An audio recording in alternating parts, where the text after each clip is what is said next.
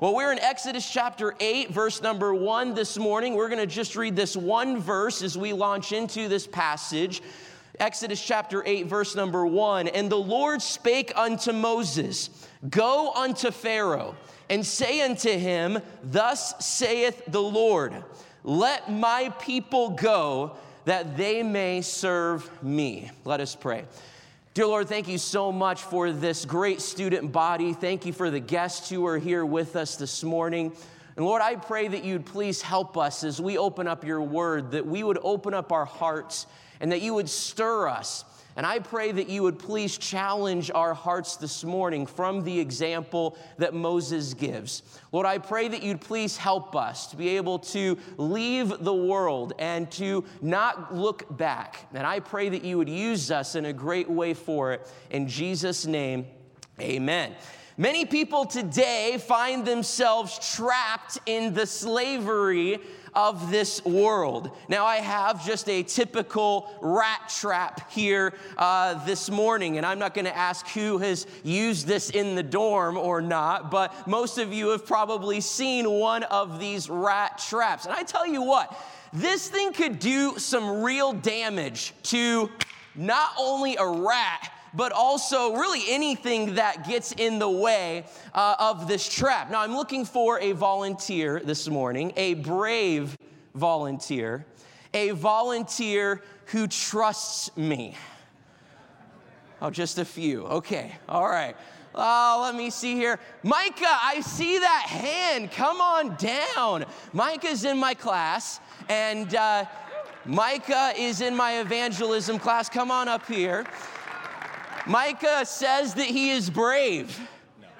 Okay, he's taking that back now. Oh, oh okay. So he, he trusts me. Okay, so uh, teacher student relationship, that's usually a, a good thing. Uh, so I have this trap here, Micah, and let me just tell you, I've been waiting for this. Okay. Uh, this is a great opportunity. Uh, uh, yes, you still have to take the quiz tomorrow, okay? But if you trust me, would you be willing to put your finger into this trap? You do? Really? Okay. Wow. You, you just you, you seem very confident about this. the emergency room isn't too far. The away. emergency room isn't too far away. That's really good. That's a good spirit. All right, here we go. Are you ready? We have to watch out for these traps in life, so you're going to prove it to us. Okay, here we go. Go ahead. And three, two, one. What? What? It's not working. Good night. Get out of here. What in the world? There are traps that Satan sets in our lives. And there are traps that a lot of times we don't really understand the significance of it. Now, unlike this trap here, when we get in Satan's trap, it is going to destroy us. And if you remember, as you set up a little trap for a rat, what do you put right on the end of this? You put something that is alluring, something that is going to get that rat's attention, some delectable cheese or peanut butter that they are going to come after. And that is exactly what Satan does in our lives. Satan will give us just a season of pleasure in sin, but in the end, that trap is going to snap and is going to destroy our lives. Now, in this passage, Exodus chapter 8, Moses has been called earlier to deliver the children of Israel out of Egypt, a story no doubt you're familiar with. Moses argues about it a little bit for a few chapters, doesn't think he's worthy, gives a lot of excuses, but eventually, in chapter number 8, he is standing before Pharaoh and he is giving Pharaoh God's message. He is giving him the message to let God's people go. And much to Moses' surprise, Pharaoh doesn't listen. Now, I know if I was in Moses' shoes and I was journeying all the way from Midian over to Egypt, and God Himself, Jehovah God, appeared to me in a burning bush and told me to go do this and to tell Pharaoh this, I think I would have some preconceived notions that when I go into Pharaoh's courtroom, and no doubt Moses knew uh, Pharaoh from being in the palace before, and uh, there was obviously some type of a relationship there, and I would assume if I were Moses that when I walked walked into that courtroom and I obeyed God, that God would do an amazing miracle before me and that Pharaoh would melt in conviction and say, Yes, take them away. And that's not what happens. Pharaoh actually laughs in Moses' face and Pharaoh makes it worse for the people of God than it was before Moses showed up. He makes their burden harder. He makes them gather their own straw now for these bricks. And even the children of Israel are upset with Moses, saying, Why did you even come in the first place? Would you please just go? And yet we see a faithful man who continues to follow the will of God in his life. We know the story. God sends the plagues. The first plague was the Nile River turning into blood. This would have no doubt been a horrible plague that would have affected Egypt's economy and, and obviously their water supply there in the Nile River. Uh, Pharaoh says, Okay, take away the plague and I'll let you go. And he's obviously lying. And the second plague comes. And uh, the second plague's kind of my favorite, I have to tell you. The second plague, I just kind of envision in my mind all of these these millions of frogs just taking over everything. Okay, I mean, I'm lying in bed and the alarm goes off and I roll over and squish, there's a frog. And then I get out of bed and put my slippers on, squish, squish, squish, squish, squish, squish, all the way to the bathroom. Open up the cabinet in the bathroom, get my toothbrush. There's a frog right there on the toothbrush.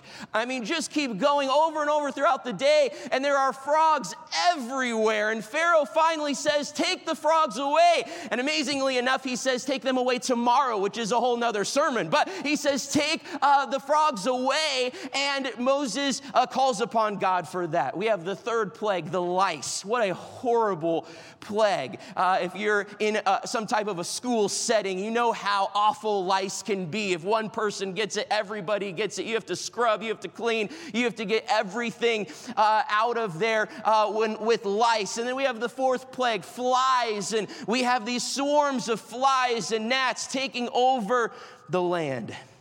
And after the fourth plague, Pharaoh has a plan.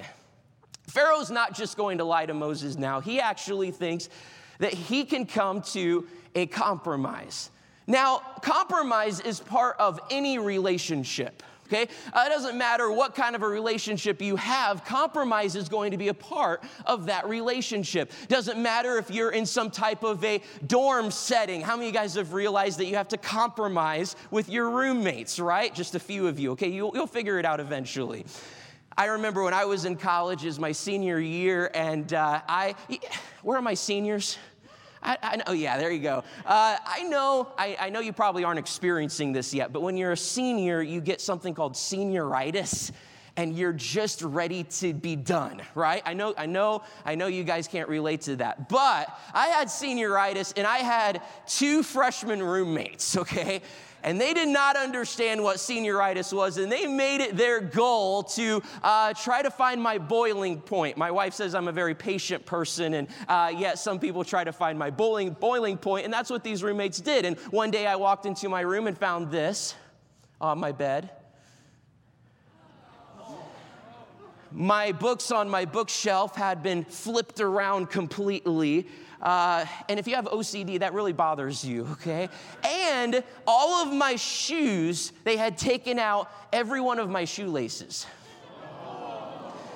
Now, I don't know if you've ever uh, had a moment where you've had to relace all of your shoes, but it's very, very frustrating. And uh, sometimes it's hard to compromise with people, right? But we know that if we're in some type of a dorm setting, we're going to have to compromise. If we're in some type of a dating relationship, you're going to have to learn to compromise. In married life, you're going to have to learn to compromise. Uh, I, I, I, one of the greatest decisions uh, for our married life with me and my wife is uh, ordering pizza. We've learned how to compromise with ordering pizza. She likes pepperoni, and I like uh, chicken and pineapple. Don't knock it till you've tried it, okay? And so our compromise is pineapple. Okay, so uh, maybe maybe I, we need to learn a little bit more about compromise. But in any type of a relationship, you're going to have to have compromise. But we should have no relationship with the world. James 4 4 tells us, Whosoever therefore will be a friend of the world is the enemy of God we should not be compromising with the world because we should never have a relationship with the world in the first place. Now, when we talk about the world this morning, we're talking about this prominent culture around us that hates Christ. And the Bible is very clear that if you are a friend with the world, you are an enemy of God. The question this morning is this Are you making excuses for your compromise with the world? So let's examine four traps this morning where the world tries to compromise. Thankfully, Moses had the wisdom to overcome these traps. Look at the first one here in chapter number 8, verse number 25. Verse number 25. And Pharaoh called for Moses and for Aaron and said, Go ye, sacrifice to the Lord or to your God, or the last three words, in the land. In the land. You see, Pharaoh was fine with Moses worshiping God as long as he would stay in Egypt's dominion, in dominion. You see, Satan is the same way. Satan wants to compromise with us and, and wants us to still live in the dominion of sin. Romans 6:13, for sin shall not have dominion over you, for ye are not under the law, but under grace. John chapter 8, verse number 36, Jesus says, If the Son therefore shall make you free, ye shall be free indeed. I am thankful this morning for Christ's sacrifice on the cross that frees us from the penalty of sin and also frees us from the power of sin. And I am thankful that we have a Savior this morning who gave his life and gave a sacrifice a perfect sacrifice, a propitiation, a payment for our sin, so we don't have to live in the dominion of sin anymore. You might think, well, Brother Nathan, I, I, am in Bible college. Obviously, I know that. Or I, I'm a high schooler, I go to Christian school. Obviously, I know that. I'm, I'm the leader in the youth group. I'm the one that everyone looks to. Uh, I'm the popular one. Of course, I know that. I have heard that over and over and over again. The question is have you done anything with it? You see, there's a very, very clear difference between a head knowledge and putting your trust in that sacrifice. And if you feel like you're just hitting your head against the wall and just trying to do uh, things right and trying to obey the rules and trying to look good for other people and, and you're frustrated and you just feel like you're still in that dominion, let me encourage you this morning to reassess your salvation and to ask yourself do I trust in the living God for my salvation? Do I trust in Jesus Christ? Christ, his sacrifice, and his resurrection to take me to heaven. Yes, you can know it. Yes, you can recite it to me. Yes, you can memorize all the verses, but have you put your complete trust in Christ to take you to heaven one day? You see, it's just like it's just like getting on a plane. There, you, you get on a plane and you have no control over where you're going. You might buy a ticket to Chicago, but you really have no control where that plane goes. You're getting on the seat, you're uh, putting your seat belt on, and you have absolutely no control over where that plane is going to end up. You know who has control? The pilot. You have to put your complete trust and faith in that pilot to get you to where you need to go. You can believe in the plane. You can believe in the seat or the seat belt. You could buy a ticket, whatever you could do, but until you put your complete faith and trust in that pilot to get you there, you're not going to get there.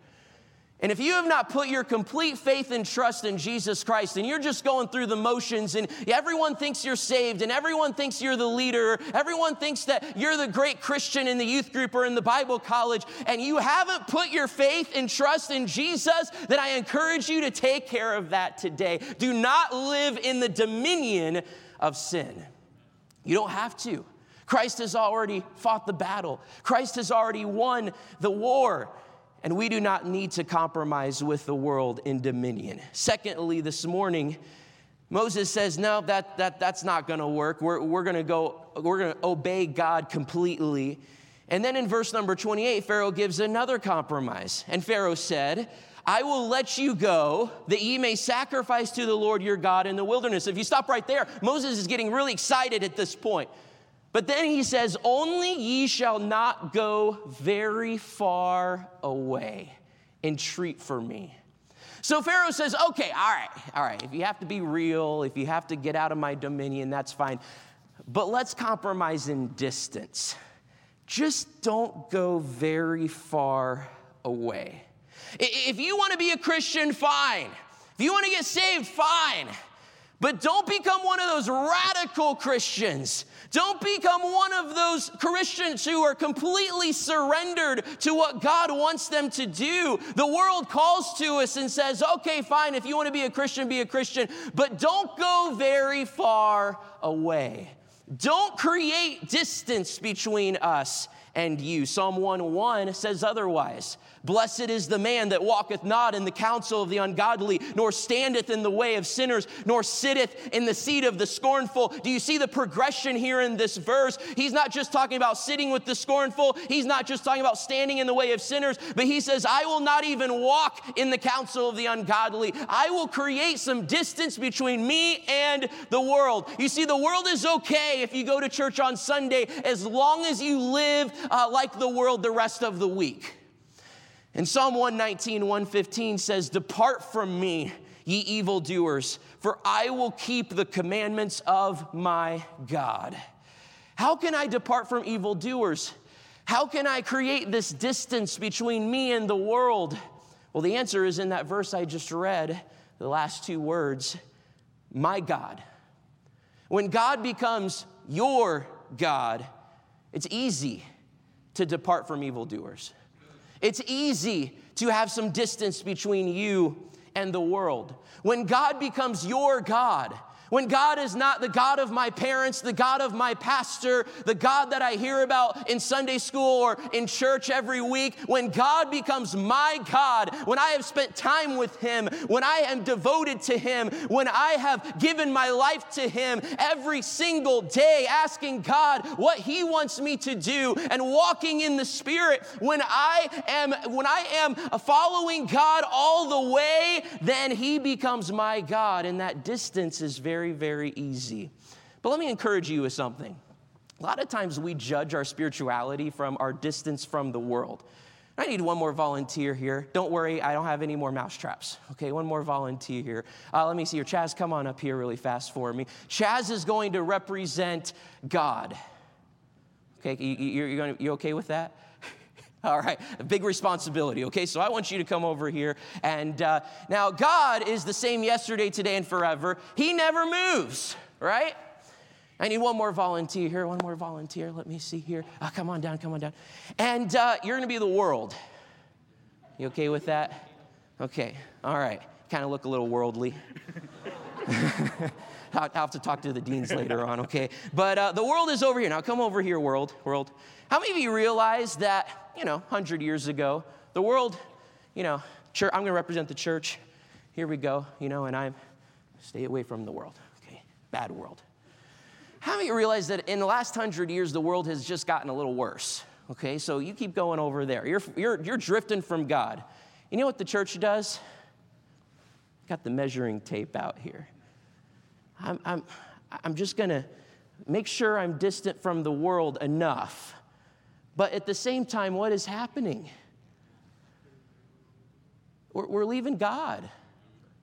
As long as, as long as I have those particular rules or those particular standards in my life, and I'm making sure I'm st- keeping this distance, and as long as I'm not that bad, right? As long as I'm not doing what they're doing, then I'm okay. And if I keep comparing my Christian life with the worst person in the youth group or the worldly uh, crowd or, or uh, what, what's on television or on Netflix, if I keep if I keep comparing myself to that, then before I know it, I've drifted. And I have to have a serious uh, prayer time with God and a meditation on what I need to get right. Because our, our distance from the world is not the gauge for our spirituality. God is. And last time I checked, none of us have reached there yet. Thank you guys.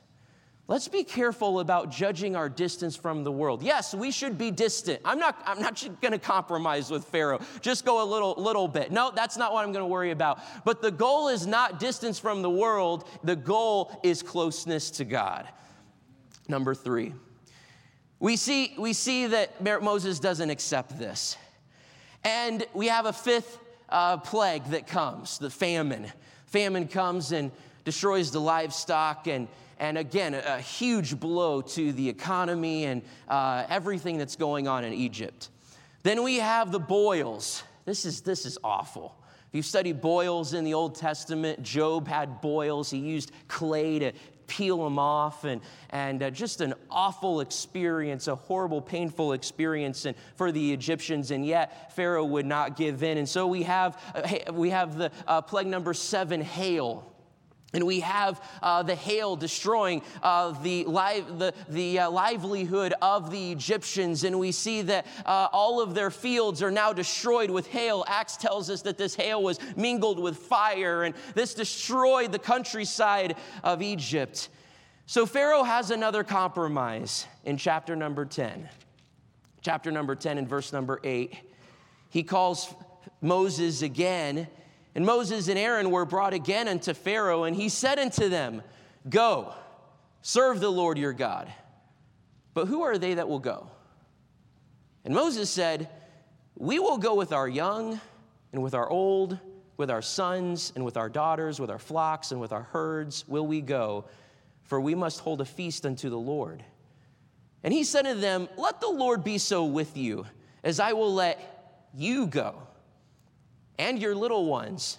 Look to it, the evil is before you. Not so. Go now, ye that are men, and serve the Lord. For that ye did desire, and they were driven out from Pharaoh's presence. What is Pharaoh saying here? He's saying, if you're not going to live in the dominion, and if you're not going to compromise with distance, then let's compromise in descendants. Because it's okay to the world when the adults are serving God. The real target is on the teenagers. The real target is on the Bible college student. The real target is on the children. Saying is fine if the past generation is serving God, but he wants the future. And Pharaoh says, okay, if you're gonna go, go. But you go and take the men, leave the children. You can take the adults, but give me the teenagers. And we live in a culture today that is asking the very same thing. We live in a culture who is not asking, but more demanding the very same thing.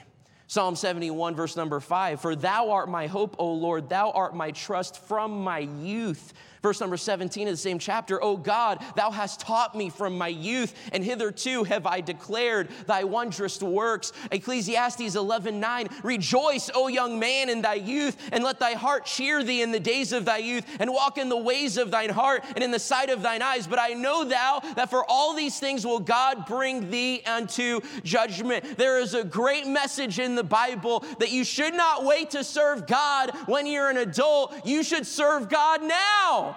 And you're probably thinking to yourself, well, I've heard my youth pastor say that over and over and over again. Why do they keep saying that? There's a reason because if you're not serving God now, you're not going to serve God when you're an adult. Believe me, it gets a little harder when you have bills to pay and a family to support and uh, all of these different things that are in your life that are not here now. It gets harder to serve God in the future. And if you're not serving God now and you're not completely devoted to God now, then you are not going to be serving God in the future. And Satan knows it. Satan has a target on your back. And we've lived in a world that says that teenagers can't accomplish anything for God. Just wait.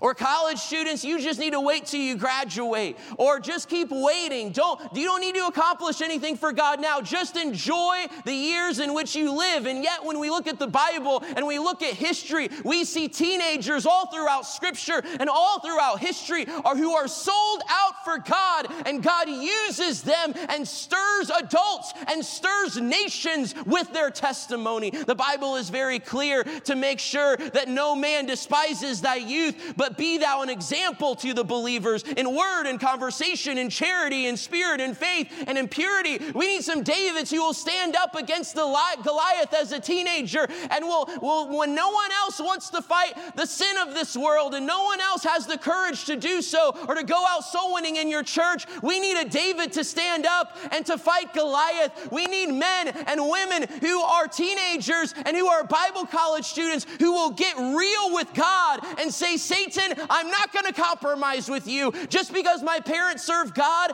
doesn't mean that I have to, but I am going to follow God with all of my heart. I think about men throughout history. Jonathan Edwards, he was born into a family with 10 sisters. Heaven help us. Jonathan Edwards, at the age of 13, was entered or was accepted into Yale College. He wrote essays about the mind and science discussing atomic theory back in the 1700s. That was a big deal. He wrote essays on the scriptures. He graduated as valedictorian from Yale at age 17. Don't tell me you can't pass that class. Don't tell me you can't get that project in on time. God wants to use you. And until you get serious about what God has you to do, you're not going to be able to be used by God. John Wesley, he was the same age as Jonathan Edwards. He was the 15th child in the family. There were 19 kids. Each child could read as soon as he could walk and talk. Every child spoke Latin and Greek proficiently. John Wesley was saved from a burning building when he was five years old, and he looked back to that time. Even, even after he was saved, he looked back to that time in his life that God had spared him for a reason. God has a reason for your life as well. George Whitefield was 11 years younger than Edwards and Wesley. He, was not, he did not come from the rich families that they did. He was a servant boy in college. Now, talk about a work study program. This is what George Whitefield did to work his way through college. He was a servant boy to other students. So he would carry their books, he would clean their rooms, he would assist with their homework, and worst of all, he would help them bathe to work his way through college. God definitely blessed the humility of George Whitefield in the upcoming years. I think of Bob Jones Sr., age 12, served as the Sunday school supervisor in his church. Age 12, held his first revival meeting with 60 saved in a week. Age 13, he started his own church. And age 14, he was a licensed evangelist by the Methodist Church. I think of even our own pastor, Pastor Chappell, who tells the story of his dad getting in the pulpit and asking for someone who would be a captain for the next bus route. We need to start a new bus route to reach our community. And all the adults just kind of looked at each other. And in fifth grade, Paul Chappell stands up on the front row and says, I'll do it. And I'm sure someone laughed. I'm sure someone thought that was ridiculous. But Pastor Chappell got on his bike and rode around the neighborhood and knocked on doors and asked kids to come ride his bus. He got his bus driver to drive the bus. Obviously, he couldn't. And he made a difference in his community at fifth grade. Junior, senior in high school, Bible college student, don't fall for the lie of the devil that you cannot do anything now. God wants to use you. You can make a difference in your generation for Christ, but you're gonna need to set some things aside and you're gonna need to take that target off your back and you're going to need to tell the world and the flesh and the devil that I don't have time for all of that because I am going to live for something greater. I will not compromise. I am so thankful for Generation Z. I am so thankful for your generation. I, am not gonna be foolish enough to call you millennials, okay? I know that offends you. You're not millennials. Generation Z has such a passion for changing the world and making a difference. I think part of that is you look at millennials and you're like, good night, I need to do something with my life. millennials are apathetic and we just kind of have this whatever mentality. God help us.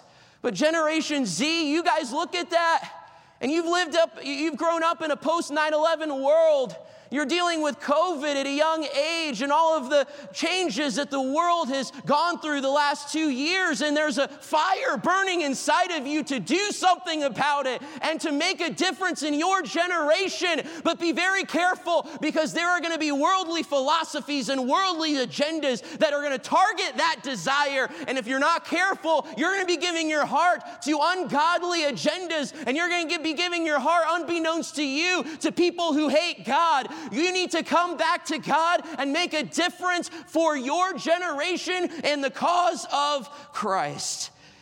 Don't compromise in descendants. God can use you. Lastly, this morning, and we'll be done, there is one final compromise that Pharaoh threw at Moses. Obviously, Moses didn't agree, so we got the eighth plague locusts come through the land, destroy everything that was left over from the hail. And then darkness. Talk about an awful plague, not being able to see the hand in front of your face. And Pharaoh calls Moses one more time in chapter number 10, verse 24. And he tries to make one more compromise.